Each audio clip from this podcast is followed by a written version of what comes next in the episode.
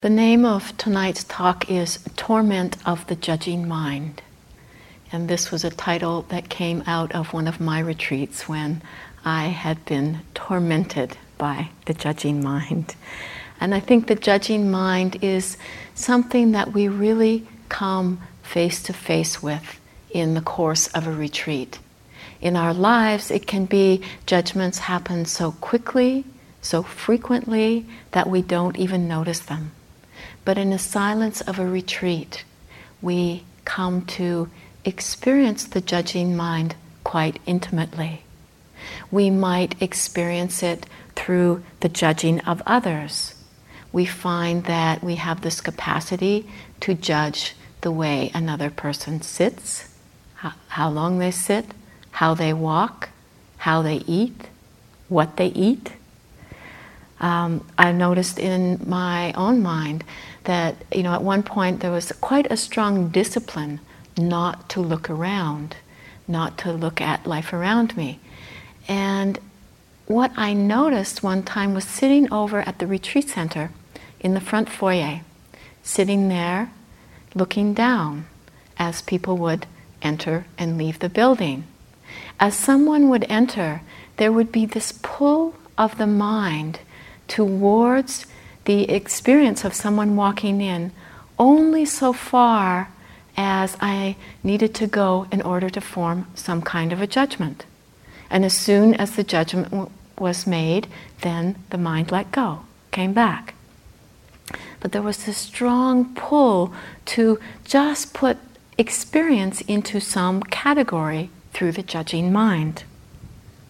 On retreat, oftentimes we'll find that there's a lot of judgment towards ourselves. And these judgments can be lacerating, they can be debilitating. Now, sometimes we might find, depending on the relationship we've had with our parents, that there may be the voice of our mother or father in our heads.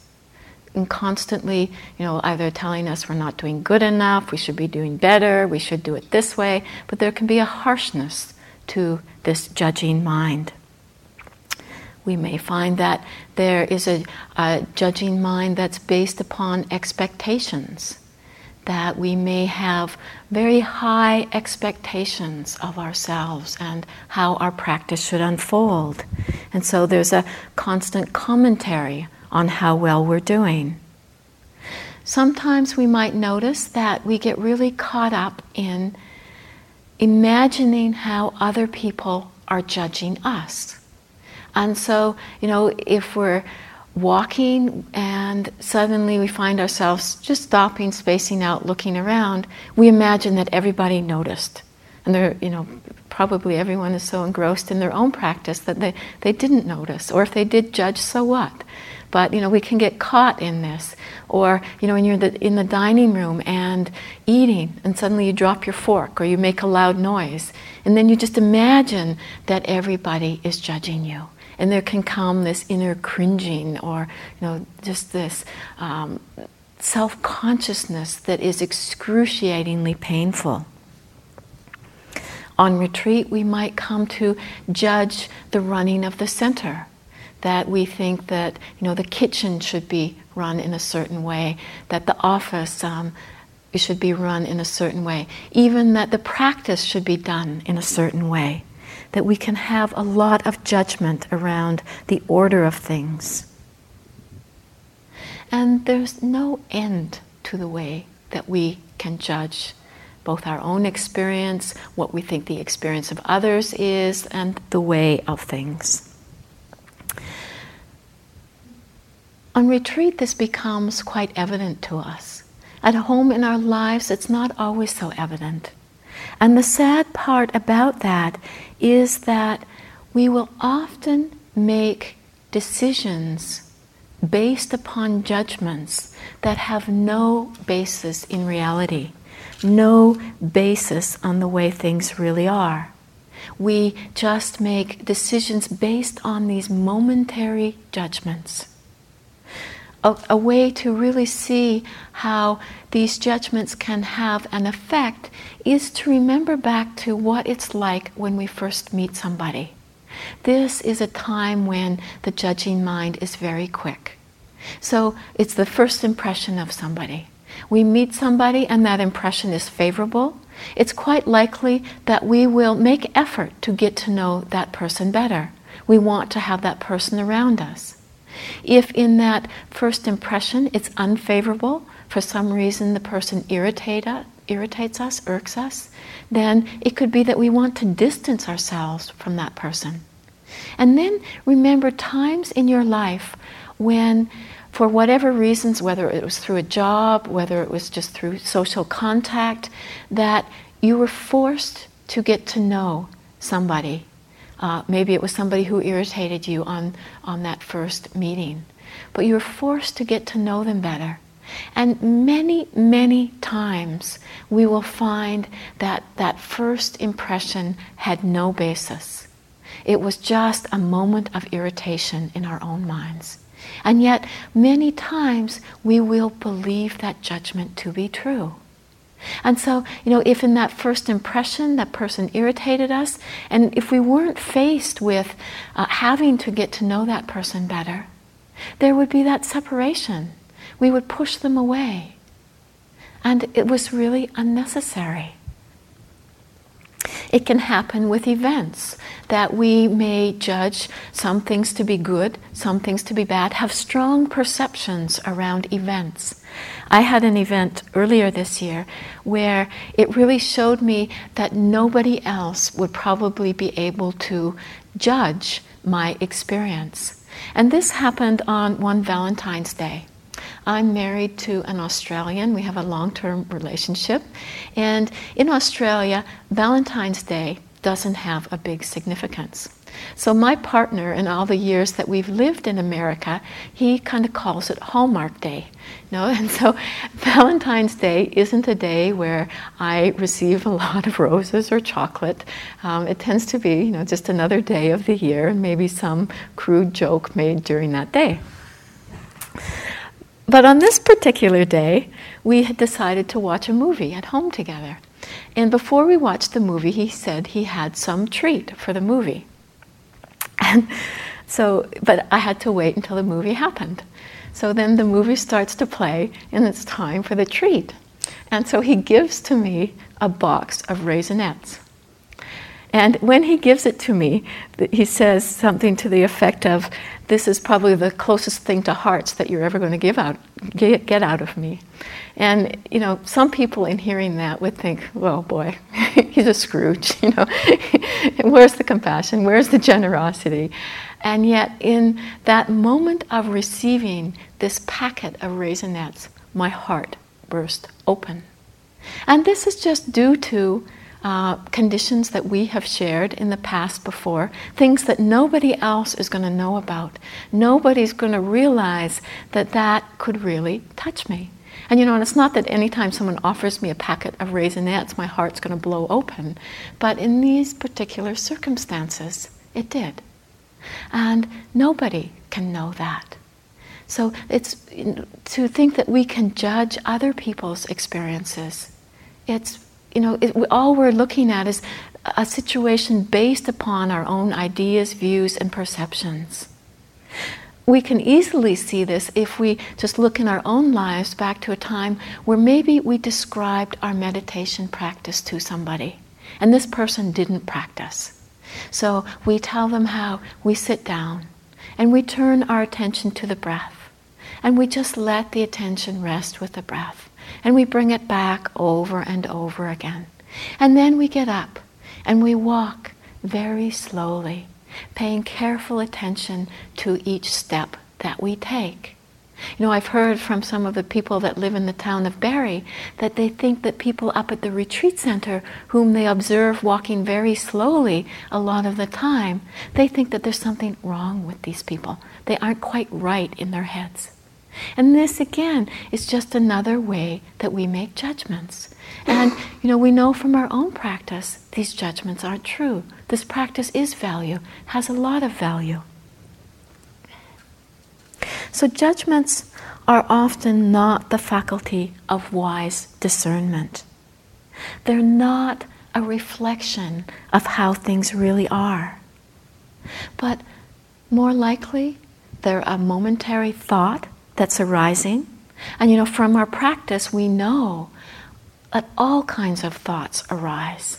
And we know, you know, the longer our retreat is, the more we see that these thoughts that arise are, um, you know, often repetitive, incessant, often just garbage from the mind surfacing. And the longer we sit, the more we see this. It's one of the things that happens. And so, you know, as we sit longer, we stop believing in every thought that arises. And so, this can also be true of judgment. The more we sit, the more we can see that these judgments are just thoughts arising in the mind, born out of certain conditions, born out of conditioning from the past, born out of perception in the moment but are really insubstantial in nature. Know that they often are based on delusion, not seeing clearly, not being uh, clearly connected. As you know, we sit in practice, we can begin to see that you know these. Um, these judgments can be based upon conditioning or beliefs that are based upon gender, color of the skin, achievements in life, where we live, who our friends are, spiritual attainments, ideas of spiritual attainment, all, you know, ideas, beliefs, views that we have from the past. But they don't clearly reflect experience in the moment. They're made up of comparative values that have no basis on life as it really is. And they, if we pay attention, we'll notice that they often either lead to an inflated or deflated sense of self. And that this is a recipe for suffering. Central to judgment is this sense of self. With judgment, we are relating to experience in a way of creating this I, me, or mine in relationship to experience or the world around us. This can later identify or it hardens into a sense of identity in which we can become locked into.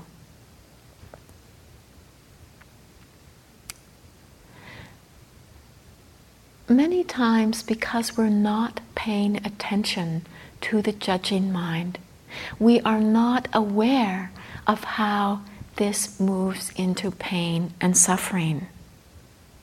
It can at times seem like the judging mind protects us. In a moment of unpleasant experience, if the judging mind arises, moving into aversion, we can move into a self righteousness. That, you know, if something happened that maybe was painful, rather than feeling that pain, we move into an exalted sense of self, an inflated sense of self righteousness that keeps us from feeling pain.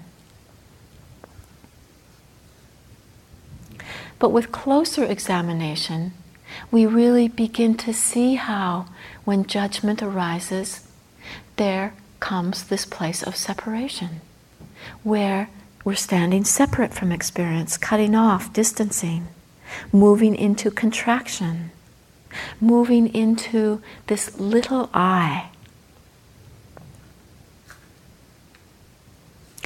The Buddha once said to Ananda, his attendant, Therefore, Ananda, you should not be a hasty critic of people. You should not hastily, hastily pass judgment on people. Who passes judgment on people harms themselves. When we hastily pass judgment on other people, if we really look, we will come to find the pain that we are experiencing in our own minds. It's a way that we actually harm ourselves. One time I was on retreat in a cabin and I was uh, I went for about five weeks without seeing anyone else. And one aspect of the experience that was really noticeable to me was the great relief I had from the judging mind. You know, not to be continually evaluating myself in comparison to other people. There was still ample opportunity to judge myself, but there was relief from this aspect of continually evaluating myself in relationship to others.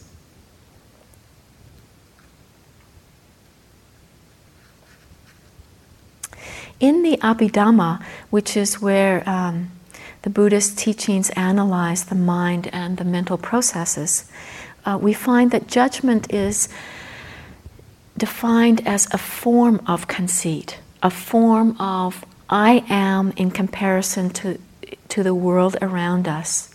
And it's described as an imagination that is not based on reality. So I wanted to read something tonight that comes from the Abhidhamma, and this uh, it seemed quite fitting to me. And this is from Bhikkhu Bodhi's translation and guide to the Abhidhamma. I find it quite powerful in its undiluted form, so I will just say it through before I make comment on it. Conceit has the characteristic of haughtiness. Its function is self exaltation. It is manifested as, as a saving glory. Its proximate cause is greed dissociated from views, and it should be regarded as madness. When I read that, you know, a lot of it was not a big surprise to me. You know, knowing of the haughty voice of judgment, or knowing how exalted one can feel at times, and how there can be this self manufactured glory that is based upon a deluded desire for fame or glory that is disassociated from an objective reality or understanding.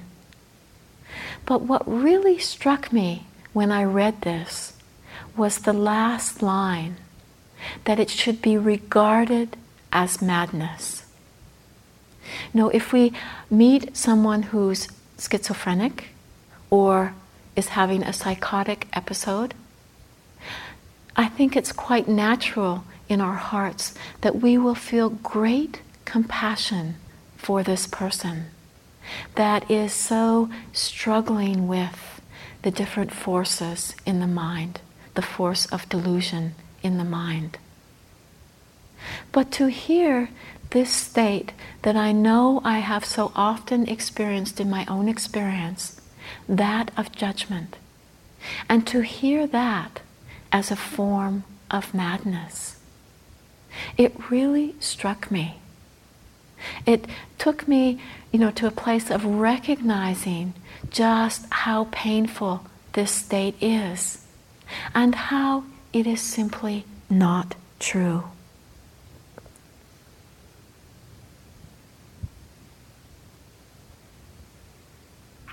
And this judgment, as it relates to in the form of the conceit of I am, is actually a fetter that doesn't disappear until we are fully enlightened.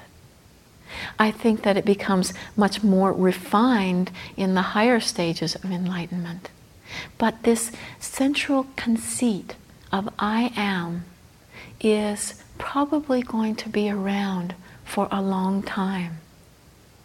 So to me, this pointed out the necessity to develop a wise relationship towards this mind state so that you know it could come into uh, could switch from being something that one tries to push away, deny, suppress, annihilate, doesn't want to know about, to one where one actually pays attention, brings into the light of consciousness, so that one can really come to understand it, come to know how one gets so caught in identification with that state so that one can feel the suffering of it.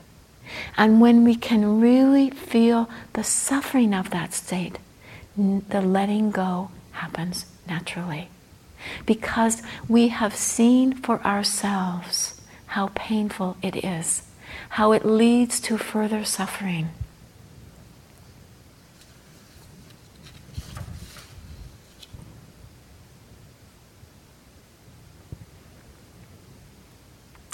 The Buddha talked about there being three forms of conceit. He talked about superiority conceit. We know this in the form of comparing ourselves to others and feeling that we are some way superior to others. That there is in this form that sense of self exaltation we might experience it as we're sitting in the hall and somebody else moves and we see it as a sign of weakness. We don't move, we can sit still, and pride, arrogance arises. We might experience it going through the food line, having the idea that we should eat little food, and the person in front of us heaps up their plate we are superior. We are only taking a little bit. We have the idea that to walk very, very slowly is what a sign of a good meditator. Someone's moving quicker. We are superior. You know, sometimes it's only a slight puffing up. And sometimes we see it in retreat, it, you know, and in the scene of it, it can be like, whoa, you know, it can be like, whoa, look at me, I'm such a good yogi. Patrul Rinpoche, a great Tibetan master, in the book Words of My Perfect Teacher says, of all the negative emotions, pride and jealousy are the most difficult to recognize. Therefore, examine your mind minutely any feeling that there is something even the least bit special about your own qualities, whether worldly or spiritual, will make you blind to your own faults and unaware of others' good qualities. So renounce pride.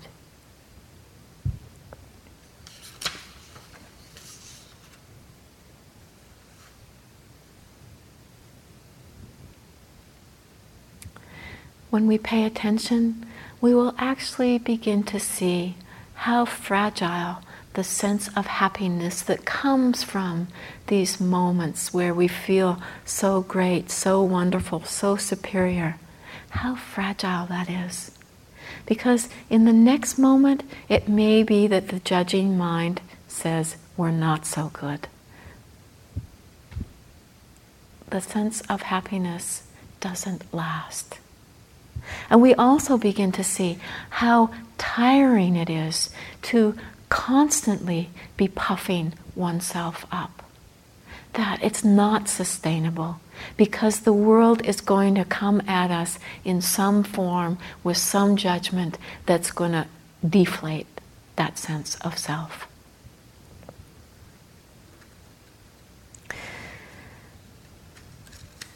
And this is all coming from the comparing mind.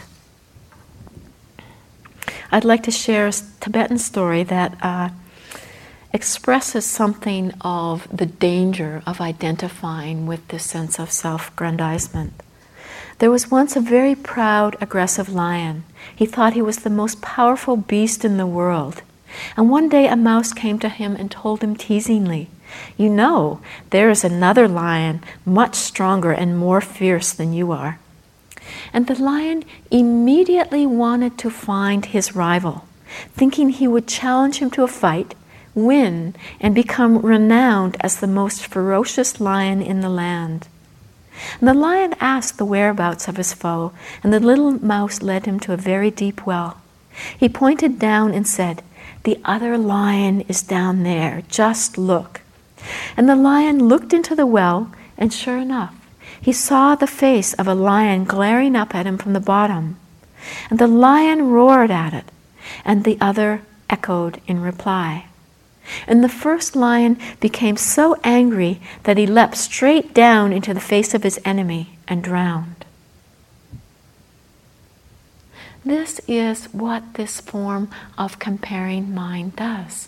We see it out in the world where we're, you know, I won't say we, people, you know, there can be habits of trying to be better than all the time where we're trying to be superior, above others.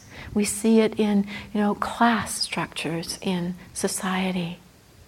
And it just leads to suffering.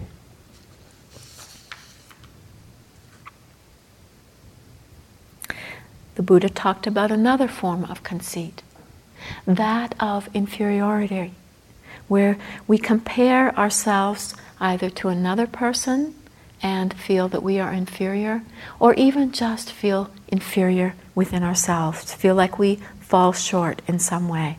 And this you know, can happen in our practice where we have ideals of what our practice should look like and constantly evaluate ourselves to be not good enough. Uh, you know, we have some idea of perfectionism, but really, this perfection, according to who? According to what? You know, it's just some belief that we're carrying.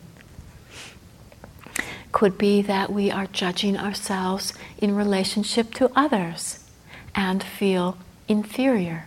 This too being a form of conceit. I remember when I was practicing in Burma, and in Burma there was somewhat of a group interview style where you would often hear the interview of the person in front of you. The person in front of me happened to be what I thought was an impeccable yogi, a good yogi. She practiced in the way that I thought good practice should be. And so I would listen to her report, and up would come this feeling of inferiority. You know, even if I had had, you know, quite a um, I don't I don't even know how to describe good practice, but you know, even if it had seemed like things were okay, when I would hear her practice, suddenly it was like, oh, you know, I, I didn't even want to give my report. I felt like I was just a terrible yogi. Um, and you know, it was just so painful. And that led into this whole downward spiral where I became this worthless person, no good, you know, not worthy. And it was very painful. And what can happen is that we actually get comfortable there. Feeling of inferior means we lapse into this state of res- resignation. You know, we don't even try because why bother? Because we know we're no good. You know, and it's very debilitating. As a teacher of meditation and having, you know, having had a number of yogis come in and speak about judgment, speak about self judgment. I have been deeply touched to hear the pain that many of us have around feeling inferior, around feeling unworthy, not good enough. That it seems to be something that is embedded in many of us as a strong habit. And for myself as a teacher, so many times as someone says this to me, I can look and know that this is simply not true. This perception that someone is holding of themselves is simply not true. I remember at the end of one retreat, uh, coming out of retreat, being in you know one of those vulnerable states, and hearing music by Sting, and there was one line in a song that just made me burst into tears, and it was the line, "And I hung my head in shame." And in that moment, I was just struck by how many times in life so many people experience this state of shame and feel distraught, despair. Just collapse with this state of shame. And it's this judgment of being inferior, not good enough, unworthy. Last spring, I was sitting a retreat with a Tibetan teacher, Mingyur Rinpoche, and he was talking about um, the preciousness of a human rebirth. And he said something that really struck me. He said, It is inappropriate to be disparaging of ourselves and to put ourselves down because we have within us this Buddha nature. And so, this inferiority, this form of conceit, not something we need to take to be true, needing to learn to recognize it so that it doesn't debilitate us, doesn't lacerate our hearts. No, for whatever reasons, the, the conditioning we receive in this culture can bring to bring about strong habits of feeling inferior. Through our practice, learning to stand upright in the face of that voice and just being able to see it for what it is. The Buddha also talked about another kind of conceit, that of being equal to another. When I first heard this, it didn't seem right to me. You know, I thought about equanimity, balance. Isn't that some form of equality? And so I didn't quite register what the Buddha was talking about. But as I looked at it more deeply, there was a few things that struck me. And so I'd like to share a bit with that about that. First is in the conceit of being equal, there is still an I, me, or mine. There is still two beings being compared to be equal. And then this equalness can be problematic in itself. A lot of times when we might judge someone else to be equal to us, it doesn't allow for the differences or unique capacities that each person has. I lived for a number of years in Australia. And Australia is famous for something called the tall poppy syndrome. And to understand this, I'll just explain that Australia, in its modern evolution, was largely settled by English peasants and convicts. And these were people who many times in their lives had a sense of others looking down upon them. And so, this country being settled by people who had had this conditioning of people looking down upon them didn't want others to be superior to them. And so, how this manifested as things progressed in the culture would be that any time someone started to rise up become different, unique in some way. People didn't want to feel that they might be superior, so they were cut down. No, it was the cutting down of anything that grew above others. And so this doesn't allow for people to have their unique differences, unique contributions. And if we look at nature, there is within nature natural hierarchies that are based upon function and not self worth. Even if we look at something like a tree, you know, a tree has all different components to it that are based upon function. It has roots that grow under the soil. It has a trunk that grows upward. It has uh, limbs. It has leaves.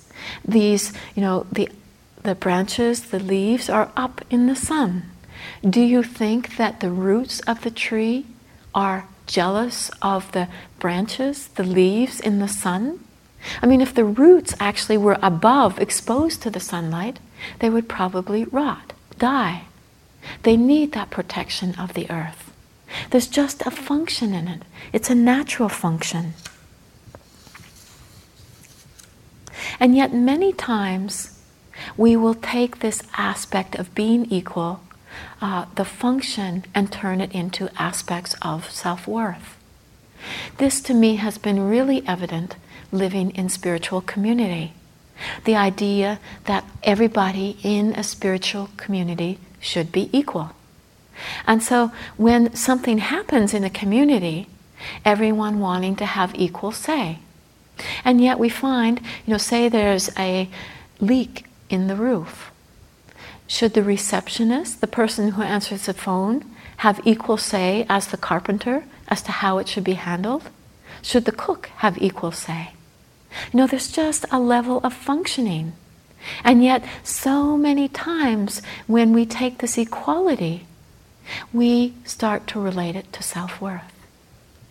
And so, this, this is where this uh, uh, form of conceit can really lead to unnecessary suffering.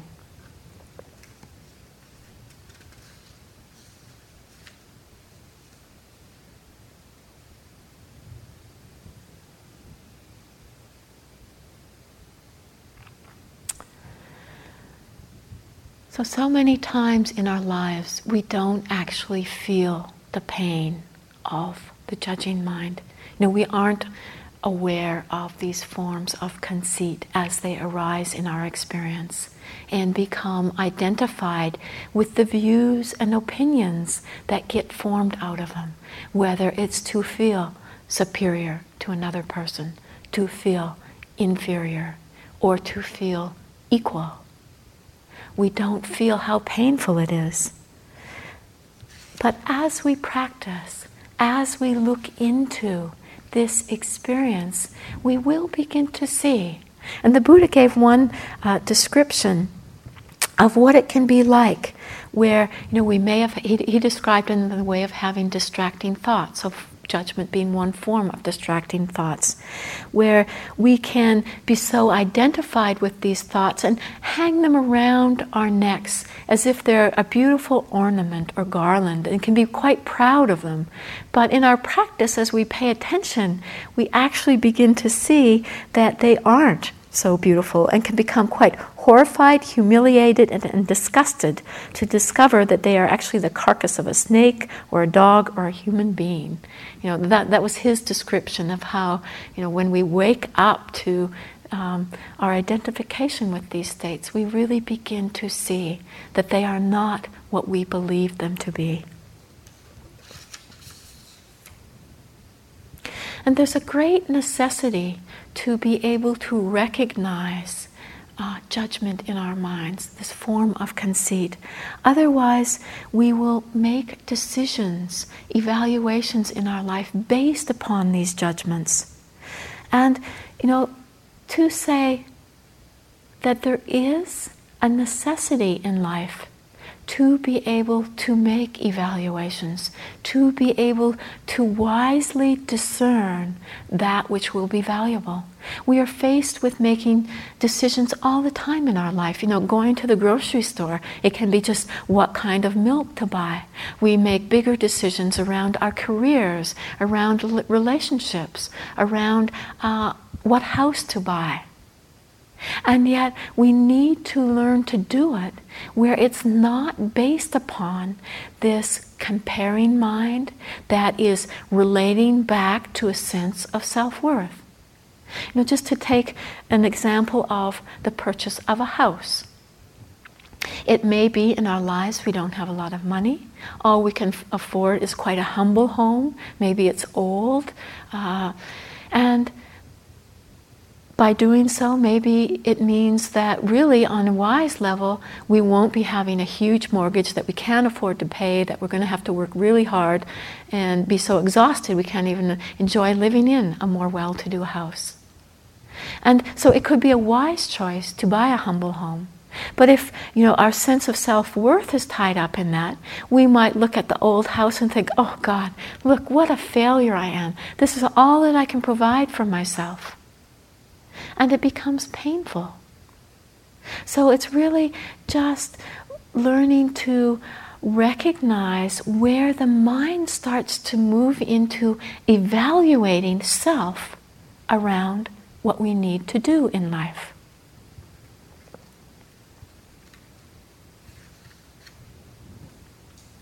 So I'd like to just speak a little bit about how uh, we can work with judging mind as it appears as we practice, because this will help to inform us in our daily life how to work with it in a very similar way. And the more that we become familiar with it in practice, the more easily we will see it in our daily lives. The first means is simply to recognize it as it arises in our experience. And this takes it from the place of being an uncon- unconscious force that is running our life to being something conscious within the mind stream. And you know, just that is really helpful. Will help to decondition the mind, will help us to be able to recognize it in future moments, that we can recognize it in our experience.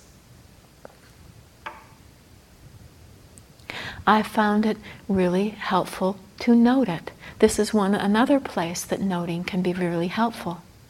Just you know to be able to say judging, that clear reflection. It's just judging. And sometimes, you know, when judging seems like it has a harsh connotation to it, I've put just in front of it to recognize it as just judging. It's just another appearance in the mind. Sometimes I found it really helpful to note that, or to become aware of the tone of the judging mind.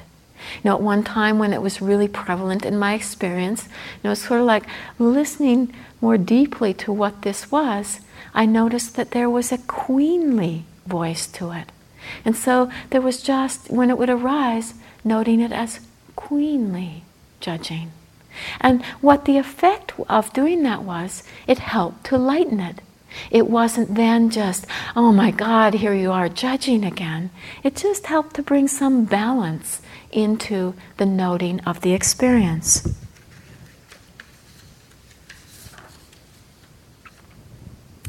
As we note it, to become very intimate with it. What's the effect of that judgment?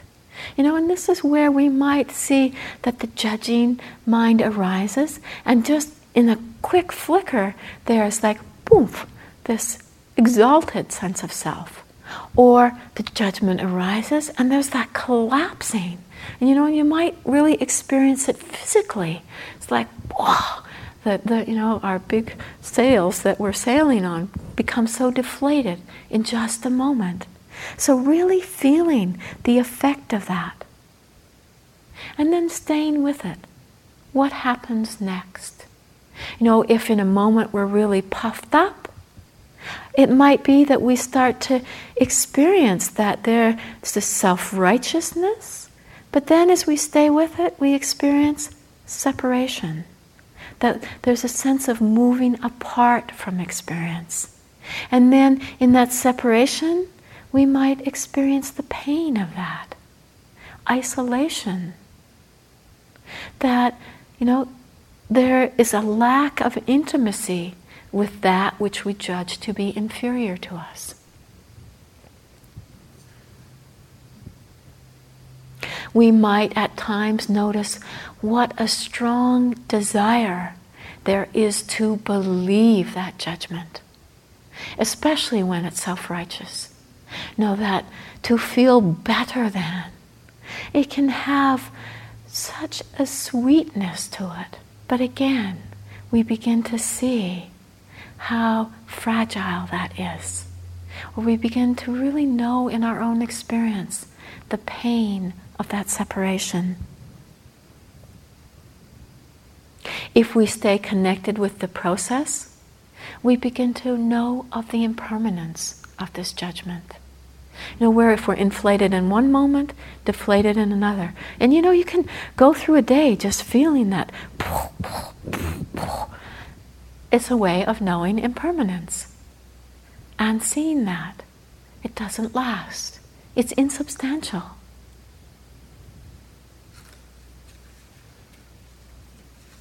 In doing so, we don't become so, we don't stay so fixed to the content of that judgment, the belief, the idea that's behind that judgment.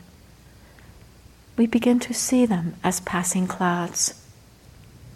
And we learn through our practice how not to feed this judgment by staying in the process, by staying connected to the experience.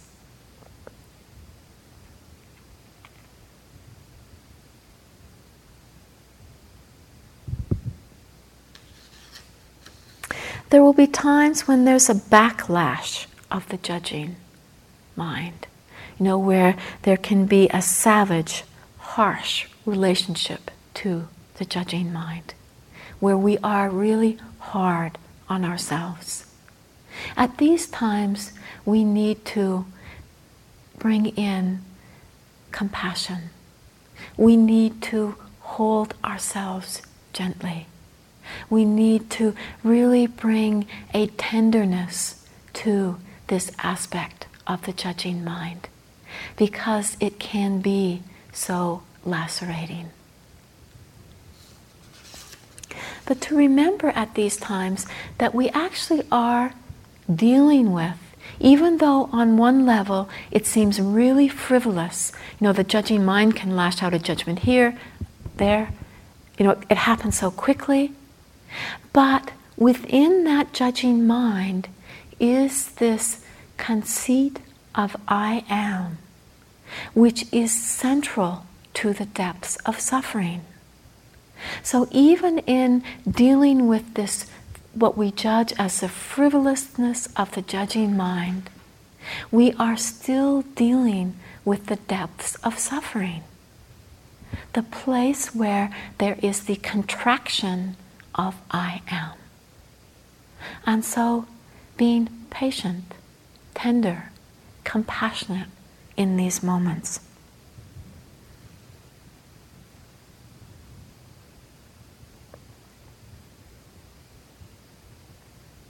We will have many opportunities to work with this, both on the cushion, where we can see it moment to moment in our experience, and you know in the world at large it really we can see it very clearly in relationship to the eight worldly conditions that the buddha spoke about pleasure and pain.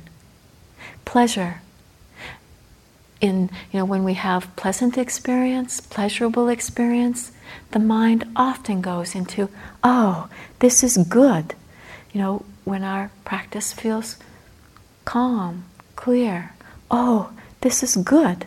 But the pain comes when we identify with that, when we take it to be I, me, or mine.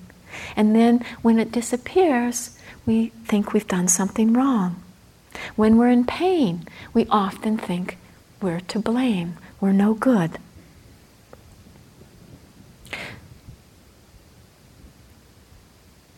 We can see judgment in relationship to gain and loss. How, when there is abundance in our life, when there is gain, we easily also identify with as being good. And then when things change, as inevitably do, they do, we experience loss, we think of it as being bad, and we will suffer. There's nothing that we can hang on to. So the judgment that gain is good and loss is bad is really contrary to the very ebb and flow of life. That things are, you know, you know, the tide comes in, the tide goes out. There's moments of abundance, there's moments of loss. And this is the way of life. This is the natural rhythm of life. But if we're judging the abundance to be good, the loss to be bad, there will be suffering we can see judgment in the way of praise and blame. You know how if some, one person praises us and we become inflated, and then someone blames us, we collapse. You know, it's this continual, painful state. Um, you know, I see it so much as a teacher. If I become identified, you know, I can give one talk and one yogi will come in and sing the praises of it. Oh, good talk, good talk. You know, if I feel that inside, and it can be the next yogi comes in and says it was horrible. You should have never said this. You shouldn't say that. I, you know, and then, you know, if my sense of self is tied up in there, boom, it's going to be painful.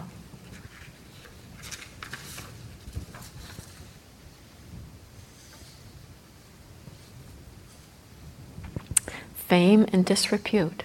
If our sense of self worth is tied up in fame, look at Hollywood. Look at what happens around fame and disrepute in Hollywood. You know, one day somebody is a famous actor, and the next day the media picks up something, some fault in that person. Their career can just collapse. It, and you know, we see it happen over and over again. If our sense of worth, sense of self is tied up in these conditions that happen all the time in life. And they just do happen, they will happen. If our sense of self worth is tied up in there, we will suffer.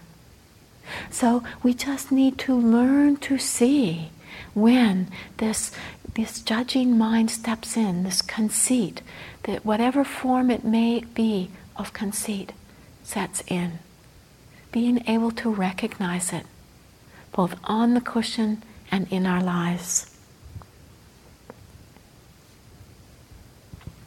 If we look at judgment, we look at conceit, there can be many psychological levels to it. I'm sure we could spend a lot of time in therapy around it.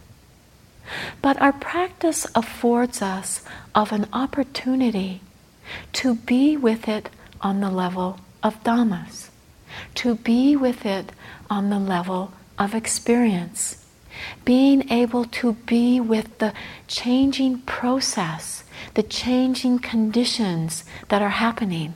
And yes, this is born out of conditioning, but through being with it on this level, it isn't that we need to go back and be really conscious of all of the conditions that came together in our lives, you know, the way we were treated as our in our youth as a child, the way that this has been compounded in our relationship since, which, you know, at times that will be helpful form of exploration. It's not to say that's not helpful, but on the level of exploration of dhammas, it takes us into just a knowing of what judgment is, that it's a thought arising in the mind, born out of conditions, that this thought is impermanent in its very nature, this thought will condition other experiences, staying in the process of it. We may come in contact with, you know, other mind states that are underneath that we're a part of that judgment arising and will really take us into the knowing of the truth of impermanence, the knowing that there's no need to hang on to this thought that is impermanent in its very nature, that it is insubstantial. And in doing so, we can become free of the impact of this thought that happens when we identify with it. And it just starts to bring about a spaciousness in the mind, a place where we can actually begin to listen more deeply. We can listen for that wise discernment, the voice of wisdom, the voice that can make a decision based upon wisdom through knowing what will lead to less suffering in our lives. That is not just moving into an self evaluation. So, through our practice, we bring a spaciousness to the mind. We really begin to see, know, taste. We know of the pain of identifying with this mind state. And in doing so, we know we don't have to go down that road. We know it's not the truth, the absolute truth of life, and that letting go happens naturally. So don't be afraid to look into this voice of judgment, whatever form it may be. Learn to recognize it. And there's no need to feed it. Come to know it, feel it, become intimate, and the letting go happens naturally. So let's just sit for a moment.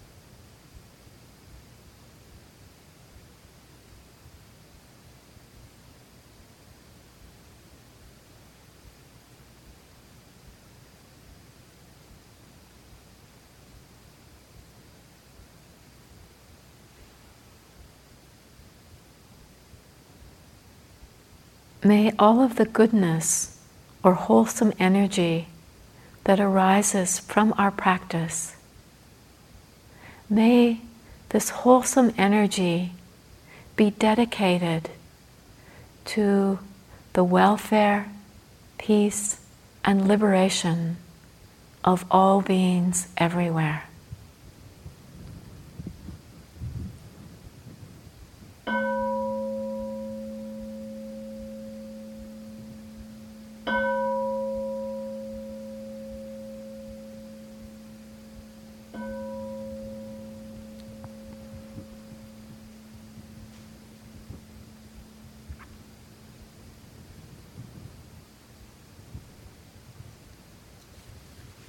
And so we'll close with the chanting of the sharing of blessings.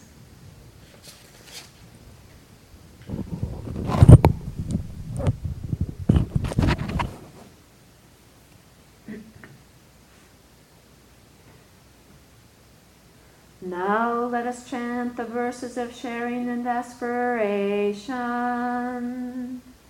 through the goodness that arises from my practice May my spiritual teachers and guides of great virtue, my mother, my father, and my relatives, the sun and the moon, and all virtuous leaders of the world, may the highest gods and evil forces celestial guardian spirits of the earth, and the Lord of death. May those who are friendly, indifferent, or hostile, may all beings receive the blessings of my life. May they soon attain the threefold bliss and realize the deathless through the goodness that arises from my practice and through this act of sharing. May all desires and attachments quickly cease, and all harmful states of mind, until I realize Nibbana in every kind of birth. May I have an upright mind with mindfulness and wisdom, austerity and vigor. May the forces of delusion not take hold, nor weaken my resolve. The Buddha is my excellent refuge. Unsurpassed is the protection of the Dhamma. The solitary Buddha is my noble Lord. The Sangha is my supreme support. Through the supreme power of all these, may darkness and delusion be dispelled.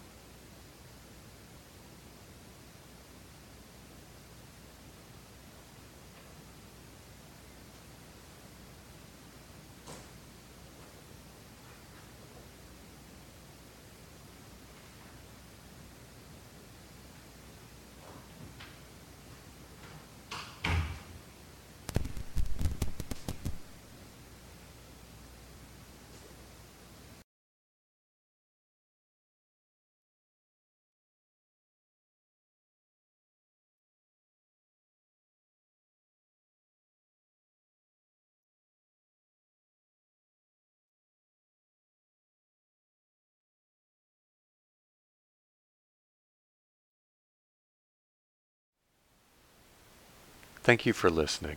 To learn how you can support the teachers and Dharma Seed, please visit dharmaseed.org slash donate.